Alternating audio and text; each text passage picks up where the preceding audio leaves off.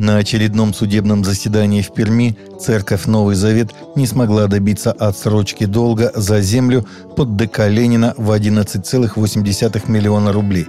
Арбитражный суд отказался удовлетворить заявление религиозной организации, сообщает Прикамье. Здание Центральной Церкви «Новый Завет» в Перми, пастором которой является начальствующий епископ Российской Церкви Христиан веры евангельской РЦХВЕ Эдуард Гробовенко стала объектом спора в суде города. Мэрия требует у верующих 11,8 миллиона рублей задолженность за три года по аренде земельного участка, на котором расположено здание церкви. Стоит отметить, что приобретение евангельскими верующими здания бывшего Дома культуры имени Ленина в 2005 году сразу вызвало недовольство администрации и Русской Православной Церкви. Сначала власти региона пытались помешать регистрации права собственности на ДК. Полиция и силы безопасности Израиля находятся в состоянии повышенной готовности в старом городе Иерусалима для обеспечения безопасности на празднике Суккот, сообщает в среду издание The Times of Israel. Сотни полицейских и военнослужащих прибыли в старый город, несколько дорог перекрыто. В этом году празднование Суккота проходит на фоне двух недавних нападений на израильских солдат со смертельным исходом. Восточном Иерусалиме и на западном берегу реки Иордан продолжаются поиски нападавших. Суккот является одним из основных праздников еврейского народа. В этом году он отмечается с 9 по 16 октября. В прошлые годы в это время нередко происходили столкновения между силами безопасности и палестинцами на территории Храмовой горы. В Нигерии христианка пятый месяц сидит в тюрьме по обвинению в богохульстве – Полиция успела увести ее в последнюю минуту перед тем, как толпа мусульман ворвалась в ее дом, чтобы убить, сообщает седмица со ссылкой на Christian Headlines. Женщина-христианка на северо-востоке Нигерии предстала перед судом только после того, как более четырех месяцев ее продержали без связи с внешним миром по обвинению в богохульстве за пересылку сообщения в WhatsApp. С момента ареста миссис Джатау держат в тюрьме по ложным обвинениям в богохульстве, сообщил ее адвокат Джошуа Насара.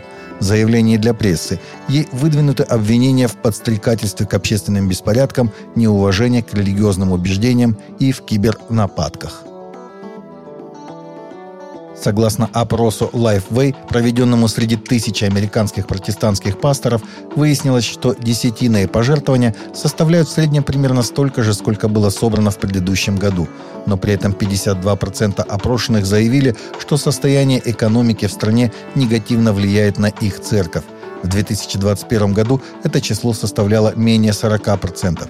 При этом 40% заявили, что экономика не влияет на их церковь, а 7% заявили, что экономика приносит пользу их церкви. Ухудшение отношения пасторов к экономике в большей степени связано с ростом расходов, чем со снижением доходов, сказал Скотт МакКоннелл, исполнительный директор LifeWave Research. Пасторы-женщины склонны больше жаловаться на состояние церковных финансов, чем пасторы-мужчины, примерно в два раза. Когда британский король Карл III будет коронован в июне 2023 года, сопутствующая церемония будет упорядоченной и лишенной многих древних традиционных элементов, которые сопровождали коронацию британских королей в прошлом. Это будет гораздо более скромное зрелище по сравнению с помазанием его матери, королевы Елизаветы II и ее непосредственных предшественников на британском престоле, сообщает издание Ancient Origins – Одним из наиболее заметных изменений станет отмена обычая, согласно которому новому монарху дарят множество золотых артефактов и предметов. Во время церемонии 1953 года королева Елизавета получила в подарок слиток цельного золота, а также золотые шпоры и браслеты, коронационную мантию, инкрустированную золотыми и серебряными украшениями, бриллиантами и другими драгоценными камнями – на этот раз королю не будет вручено золото. Полагают, что предлагать такой подарок в нынешних экономических условиях было бы неуместно. В эпоху, когда люди испытывают трудности, этого не произойдет, пояснил источник в королевской семье, которого цитирует Daily Mail. Музей Московского Кремля в марте будущего года организует выставку «Небесное воинство. Образ и почитание», которая ранее была подготовлена для Ватикана, сообщила гендиректор музеев Елена Гагарина. Экспозиция будет посвящена воплощению в искусстве и религиозной культуре воинской добродетели, изображению святых воинов. Среди представленных работ икона Архангела Михаила, икона святого Георгия XIII века, памятники резной скульптуры и другие произведения – Проект разместится в двух залах музеев Кремля в Успенской звоннице и в выставочном зале Патриаршего дворца. Таковы наши новости на сегодня. Новости взяты из открытых источников.